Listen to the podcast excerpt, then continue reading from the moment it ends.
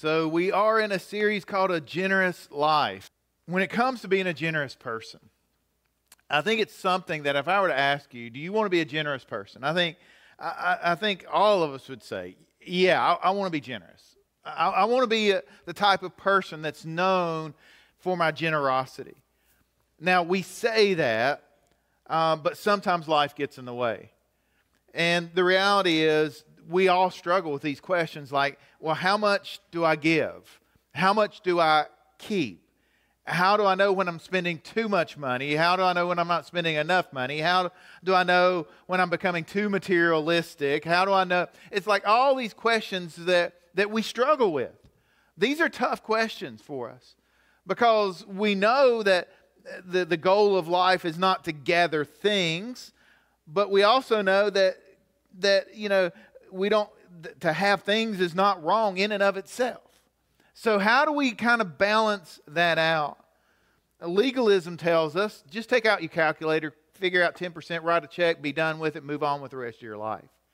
And the reality is that in the Bible, that's what the Pharisees did, the religious leaders, the scribes. They would just say, I've done my part, I've given away the 10%, I've given away that tithe. Now that, that's it.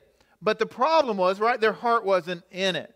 And you can give and your heart not be in, and you, you can give, you can even give a lot, and you still aren't a generous person because your motives are wrong. And that's what we talked about last week. True biblical generosity, it goes far beyond the amount we give away. And I know that sounds counterintuitive, but, but, but true biblical generosity uh, is far deeper. So, my question is, is how does God feel about our generosity? Is the Lord pleased with what we give? What about the other things we give to God, our time and our energy, our effort? Would He be pleased with the way you're living your life? This morning, we want to look at a biblical story of a woman who, who really, who greatly pleased God and it wasn't for the amount, it wasn't about the amount she gave. It was about her heart. It was about her sacrifice. It was about her generosity. And so we're going to be in Mark chapter 12. And I'll give you a little bit of backstory first. Um, the backstory we see Jesus teaching to a crowd of people in the temple. He was warning them about the scribes. And the reason he was warning them was because he said that they, all they were about were they were about attention. They liked power they used their power to take advantage of others. And so Jesus was warning these people, it's like, just because these people are affluent, just because they are powerful, just because they are rich and, and, and can do all this stuff and are well respected, it doesn't mean that their heart is in the right place. Because they even take advantage of the most vulnerable people in society. In Mark chapter 12, verse 38 through 40, this is kind of the warning that Jesus was giving them. He said, Beware of these teachers of religious law. Right, for they like to parade around in flowing robes and receive respectful greetings as they walk in the marketplaces, and how they love the seats of honor in the synagogues and the head table at banquets.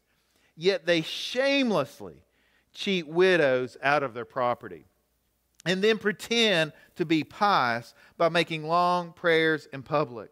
Because of this, they will be more severely punished.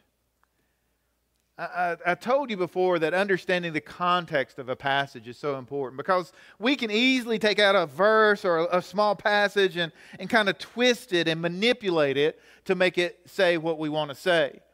And so when we come to the, the following passage that we're going to be focusing on today about the widow who gives her two coins, her, her two mites, and it's easy to take that story and say, it's all about her.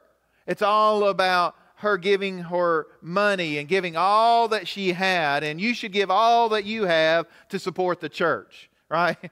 We could twist that. But what is this about?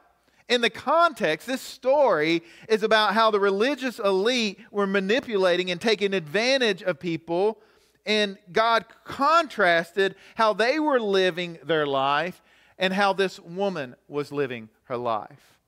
And he's laying out the choices ours like, who do we want to be like in this story? And so, what he's doing, he's, lit, he's letting his disciples in on a secret. He found someone that truly loves God and is truly devoted to God. And he's wanting to tell his disciples about that, this at the same time that he's pronouncing judgment against those who would abuse the system, who, who, against those who would take money and use it for their own comfort and wealth and pleasure. And that kind of brings me to my first point this morning. We're talking about generosity. So, what is the New Testament model of generosity? It is sacrificial giving. It's sacrificial giving. It's giving from the heart. Throughout this series, what we've been doing, we've been focusing on how we can live a generous life. And, and again, I, I, I hope that you're understanding it's far more than writing a check each week and putting in the offering plate or dropping in our offering box, right? It's far more than just going through the motions and saying, I've done my part, now I can go on with the rest of my life. That's not really what generosity is. And so, what in, in this passage, Mark is recording this incident that contrasts those who serve God with hypocrisy and someone, a woman who served God with true spiritual devotion. But before we jump in and read it, I feel like I need to give you a little insight, a little background on the Old Testament model of tithing, of generosity. Uh, and it was a little different. Uh, because God, he, he gave people instructions for tithing in the Old Testament. And because Israel was an agrarian or an agricultural society, right? They were told to bring tithes of their grain their new wine, their oil, their firstborn of their herds and their flocks. And so, if the journey to the sanctuary was too far, they could then tr- exchange their gifts for money and bring the money instead. And th- their gifts supported the priest and the Levites. And the tithes also regularly helped the foreigners and the orphans and the widows. And so that's kind of the system, that's kind of the model of giving we read about in the Old Testament. We just automatically assume, well, it's tithe. The word means tenth, so they gave 10%. And that's what they were responsible for. But in reality, when you count up all the different offerings that they gave to the temple uh, throughout the year over like a seven year period, it would be 12 to 14 different offerings that were taken up. And so when you add all that together, it was well over 20%. So I think in our mind, we think, man, we're doing good. We, if, if we give 10%, we aspire to 10%. But even the Old Testament model was more than 10%. So that, that's interesting, right? And, and so much, so many donations were brought to the temple that you could almost think of the temple like it, the central bank of Israel right? That's kind of how they were bringing everything there. And the, the person that the treasurer, uh, the temple treasurer, was one of the most important officials in all of Israel. And that kind of brings us to our passage today, Matthew 12, verse 41. It said, Jesus sat down near the collection box in the temple, and he watched as the crowds dropped in their money. Many rich people came and put large amounts in, and then a poor widow came and dropped two small coins, two mites. Jesus called his disciples to him and said, I tell you the truth. This poor widow has given more than all of the others who are making contributions, for they gave a tiny part of their surplus. But she, poor as she is, has given everything she had to live on. And so this is interesting, right? This happens right after his debate with the religious leaders. They had been in the most outer court of the temple area, but now Jesus moved in closer to the actual temple into a place uh, in the temple courts called the Court of the Women in this court, there were 13 different chests where they received the, the, the tithes and the offering. And they were kind of separated out into different kinds the new temple dues, and the bird offerings, and the wood offerings, and the spice offerings, and gold offerings, and free will offerings. And they had these big metal kind of funnels attached to them. So you could hear when someone dropped in the money. And because Jesus kind of set up and positioned himself where he could see what was going on. He's already established like these religious leaders were all about the show. Right? They were all about, I want people to know who I am and how important I am and what I'm doing. So when they would drop in money, I could just, I mean, in my mind, I can just picture them dancing and like, you know, look at me, everybody, look at how awesome I am, and like, bam, and like making a big racket and just like, you know, throwing it out. And then this woman just kind of walks up, real shy, and just drops in two tiny coins. And everybody's looking and thinking, ha, you know, she doesn't have anything. This is, this is terrible. She's poor. She's destitute. And, and they were probably making fun of her. But Jesus saw her heart. Jesus saw the sacrifice. And so when he noticed that, he was more impressed with her sacrificial generosity than he was with the leaders giving out of their abundance, out of their surplus. And I think for us, there's a lesson here, right? God sees the heart, and God cares about our motives. And God doesn't care about the amount, He cares about our sacrifice. Which brings me to my second point this morning. God cares about the quality of our generosity more than the quantity. He cares about the quality of it. And, and again, I, I, think for us, right, so, so many times we, we think, well, the more you give, the better it is. But it's really about the quantity of our sacrifice. It's all about our heart, it's all about our motives. Uh, Professor Daniel Akin says this He says, with piercing divine insight, Jesus saw both the gift and the heart, both the act and the motive behind the act. He knew those who gave only because others were watching, and he knew those who would have given if no one else was watching. And then once again, he turns the value system of the world upon its head one of the things I think that made Jesus unique was that, that he had this ability to see beyond what everyone else saw. Right? And, and, people were like, How did you know that? How did you perceive that? How did you understand that? And when he would share with his disciples this insight, it was so revolutionary, it was so countercultural because everything in their society was about the outward appearance. I feel like that's kind of the society we're in today, too, right? It's about the show. It's about what it looks like. It's about appearances. Uh, this creeps in the church world too. And, and, Jesus is looking at that and saying, wait a minute. All right, it's about your heart. It's about your devotion. It, it's about are you actually sacrificing your gift, you know, of what you can do here. Another commentary said it's not how much we give to God, but how much we withhold for ourselves that He is concerned about. Right? The lesson is also brought home to our hearts that in the last analysis, God wants not what we have, but He wants us. He wants our hearts. I shared that last week, right? God doesn't need your money. And I know as a pastor, you're like, well, that's all churches care about, right? They want money, want us. That our, our heart, our passion here at Cornerstone has never been about the money. I'm sure Camden and Danny would say the same thing. It's not about the buildings, it's not about the property, it's about the people, it's about the ministry that takes place. And we have to trust God to provide us as we are ready for it, as we need it. We, we trust His timing that He's going to give us what we need to do the work that He has called us to do.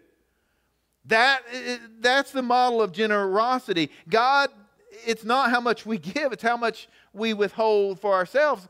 He's more concerned about the 100% than the 10. And we'll talk about that.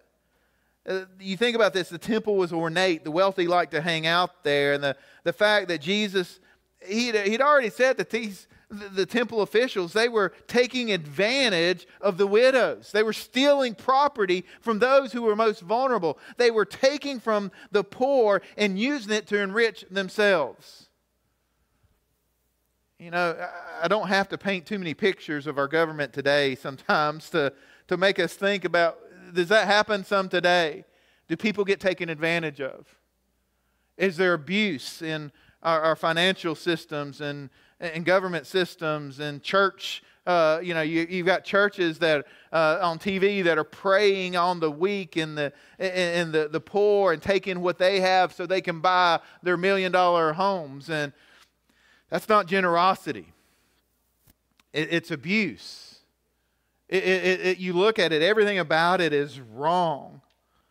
And, and so Jesus is, he, you know, we could say that Jesus wants everybody to give everything. But in context of this, he's, he's pointing out this woman, showing that she's faithful. She's faithful. She's trusting God to provide for her. The, the religious officials, they were more concerned about their personal wealth and comfort. And, and, Jesus, eh, you know, you read through the gospel, he storms the temple twice, two different times, right, to overthrow the money changers. Once at the beginning of his ministry, once at the end, right? So he does this twice. He goes in because they were taking advantage of people. This is how important this issue is to God. This is how important it is to, to, to him. Uh, Christian financial advisor Ron Blue, and maybe you've heard of him. He, he wrote a lot, uh, uh, especially years back, about people embracing God's purposes for money. And I, I, I read this this week, and I wanted to share it with you. He said, Very few Christians would argue with the principle that God owns it all. And yet, if we follow that principle to its nat- natural conclusion, there are three revolutionary implications. First of all, God has the right to whatever He wants whenever He wants it. If I really believe that God owns it all, then when I lose any possessions for whatever reason, my emotions may cry out, but my mind and spirit have not the slightest question as to the right of God to take whatever He wants whenever He wants it. Really believing this also frees me to give generously of God's resources to God's purposes and His people. All that I have belongs to Him. The second implication of God's owning it all is not only is my giving decision a spiritual decision, but every spending decision is a spiritual decision. As a steward, as a manager, I have a great deal of latitude, but I am still responsible to the owner. Someday I will give an accounting of how I used his property. The third implication of the truth that God owns it all is that you can't fake stewardship. A person who has been a Christian for even a short while can fake prayer, Bible study, evangelism, going to church, and so on, but he can't fake it what his, uh, what his checkbook reveals. Those are the implications of understanding that it really comes down to God owns it all. And so it's not about here's 10% that God can you work with and here's 90% for me. Right? That, I feel like that's how many Christians feel like, hey, if I do that, I'm doing great. That's not generosity. It's about how do we live with 100%. Are we looking for opportunities day in and day out? Do we filter every decision about does this help me, right? Honor God? Does it help me glorify God? Does this help me serve others? Right? And when we start filtering our decisions that way, then it's then we start understanding a little more about generosity. So let me just, uh, I mean, let me just say, you may be wondering, well, what about the rich and the wealthy? Is it wrong to have money? Is it a bad thing to have wealth? I think the Bible is also clear on this that it's not. Right? You see people that had wealth throughout the Bible. In the Old Testament, people like Abraham, Jacob, King Solomon. I mean, they'd be millionaires, even billionaires in today's economy right? You, you, see Joseph of Arimathea that was able to, uh, to provide the tomb for Jesus. We see examples throughout Scripture of people that were blessed with resources. Uh, uh, you know, there's all these, uh, all these people throughout Scripture that we see that had resources. So if you've been blessed with wealth, if you've been blessed with resources, you don't have to feel guilty about it because wealth in and of itself is morally neutral. So the really question is what do you do with that wealth? What do you do with what God has blessed you with?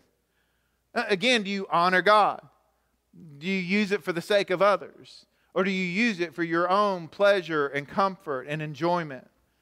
The problem is, right, the more riches we have, the more it can become your idol, the more it can become your security, the more it becomes like this is this is mine and I can do with it what I want to, we lose that concept of God owns it all. In Psalm uh, 62:10, uh, it's interesting how this passage kind of ties in. Uh, it says this it says, um, Don't make your living by extortion or put your hope in stealing. That's what the religious leaders were doing. And if your wealth increases, don't make it the center of your life. Don't make it the this is, this is what, as our wealth increases, right? Uh, I love what Dave Ramsey says, right? Instead of increasing our standard of, of living, we, we need to in, increase our standard of giving. right? I mean, because that's what we do. We think, hey, I've got a little extra money. What can I go buy? What can I go spend it on? What trip can I take? Where can we go? How can we blow through this? How can we use it uh, for me? But what if we started turning that around? How can I use it for my family? How can I use it for my friends? How can I use it for my church?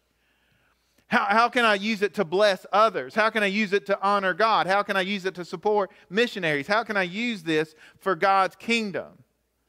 Instead of wanting, it, it seems like, you know, and you ask, and you see this in society, you ask anybody, do you make enough money? And they would say, if I made just a little bit more, then I would be happy. I mean, that's the, that's the standard response. How much money do you need to be happy? It's always a little bit more. A little bit more. If I had just a little bit more, then I could do what I really want to do. And that's the problem, right? With riches, they become our idol. And so, as we make more money, we're tempted to begin to think we need more money, and we get in this cycle of wanting more and more. And that's why in Luke we read, Beware, guard of it against every kind of greed Life is not measured by how much you own. How much you own. I think for, for many of us, man, that if we could just slow down, step back, and really evaluate the choices we are making financially, I think it would change the way we live our life. And that kind of brings me to my last point God deserves our best. God, He really, He deserves our best. When Jesus saw the religious leaders, I, I think He instantly saw that their hearts weren't devoted to Him. They weren't giving their best. They weren't even noticing the amount they gave.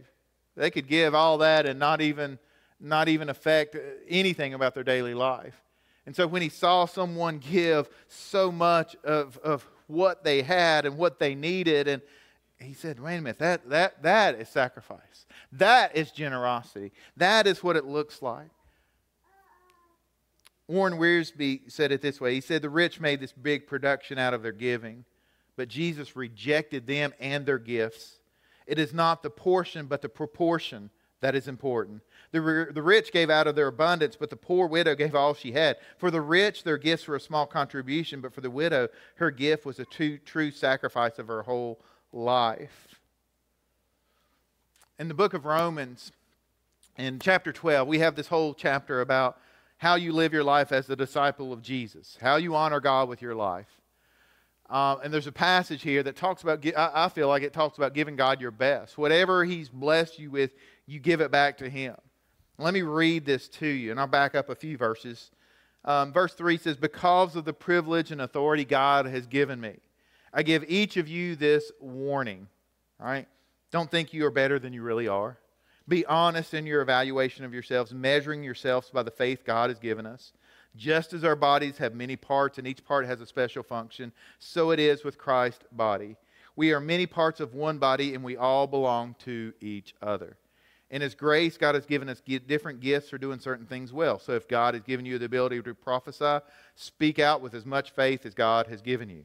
If your gift is serving others, serve them well.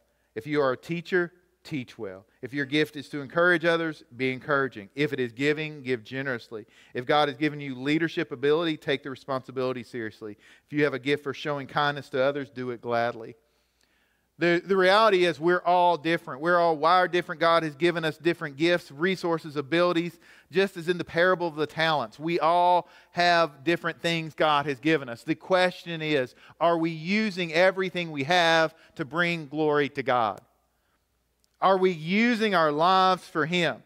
However, He's gifted us, whatever He's given us, whatever He's blessed us with, are we using it for His kingdom? We look at this list that Paul gives us in Romans 12, and I, I, it's not exhaustive, but whatever you give, uh, you use them for God. You give God your best. And so, my question is today for you as we kind of wrap up what keeps you from giving God your best? What keeps you from, from giving God your best? I, I think for many of us, the, the simple fact is it's apathy because we don't even think about it. We're so busy in our day to day life that we haven't even taken the time to evaluate how we're spending our time, how we're spending our money, how we're spending our energy. because we're just trying to live day by day. We're just trying to keep afloat. For some people, it's debt. Debt, I'm telling you, debt is terrible when it comes to generosity because debt keeps you from being able to do and follow and, and, and be able to give when you feel led to give. What then debt just comes down to people spending more money than they bring in. And I know there, there are times when maybe people have lost a job, or maybe there's all this student debt that, that everybody's talking about now, and, and that's weighing you down. But you're, you should be thinking about how can I get out of this debt as quickly as possible? How can I pay it off? How can I live simply till I get it paid off so that I can, can live more generously? How can I, and, and really, the problem is right when people get in debt they tend to get in more debt and more debt and more and it just crushes that's why the bible says the the, the borrower is slave to the lender maybe it's um, maybe you, you would hate to admit it but maybe the reason you aren't giving god your, your best is because you want to keep the best for yourself right maybe it's like god I, will do my part i'll go to church on sunday morning I, I, i'll give you a little bit I'll, I'll drop in some money in the offering plate.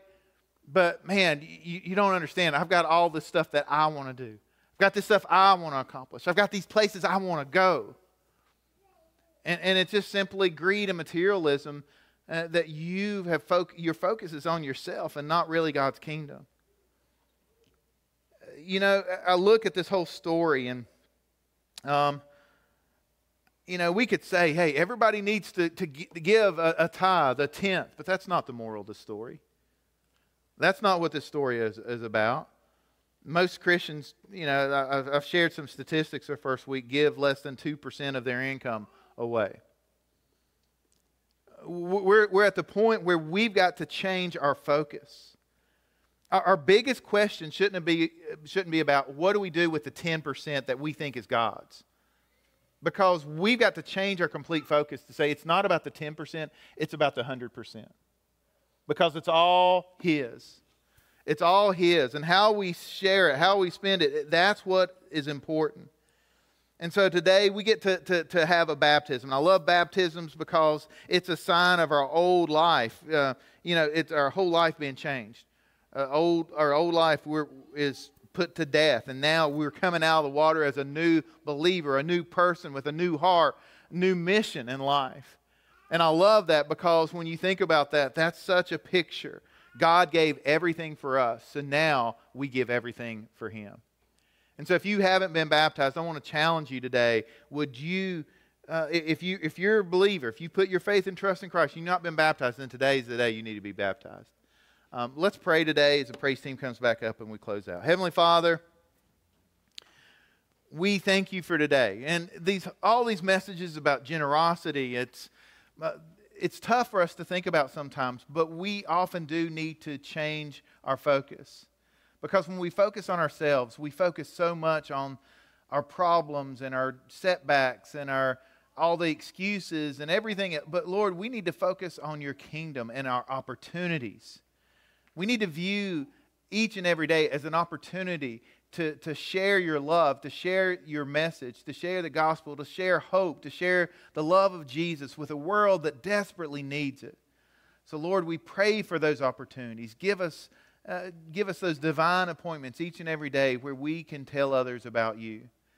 Lord, I pray that we will hold on loosely to the things in this world, knowing that we are just stewards, we're just managers, we're just here for a time uh, to, to, to, and you've entrusted us with these things uh, to use for your glory and your kingdom. So today, Lord, I pray for that, that we would do that. I pray for those in the church today, those listening online. If they have not made that ultimate decision to surrender their lives and make Jesus the Lord of their life, that today would be that day. That today, right now, right here in this place, that you would hear them when they cry out to you and say, Jesus, I need you. I confess my sin. I, I need you to forgive me. I need you to be the Lord of my life. Lord, I want to follow you. I want to put my trust in you. I, I, I want to live for you. Come into my heart, Lord. Save me, transform me, change me. And Lord, I'll live for you. The Bible says in, in Romans 10 13 that all who call upon the name of Jesus will be saved. And so today, Lord, I pray that there are people calling out for you and to you. Lord, we thank you for Jesus, for what he's done on the cross, for how he loves us, for the, the way that he's given us this opportunity to live with you forever. So today, Lord, we want to praise you. We want to worship you. We want to thank you. It's in Jesus' name we pray today. Amen. So as we close today, guys, this is your opportunity to uh, to really focus, to respond to God. And so your response may be it could be a number of different things. Uh, it could be to sign up for a life group like we talked about. It could be, hey, I want to get involved with the work that they're doing in Me- Mexico. It could be, be, hey, I want to get more involved. I want to sacrifice more just in my day to day, week to week activities. And so I want to get plugged in. I want to serve this community. And we can, as a church, we're all about getting you plugged into ways to make a difference, to ways to share Jesus right here where we live. And so that's what I want you to think about. That's what I want you to pray about. If you're here and you don't know Jesus, talk to me before you leave. Uh, it is the most important decision you can ever make in your life. Let's stand up before we close.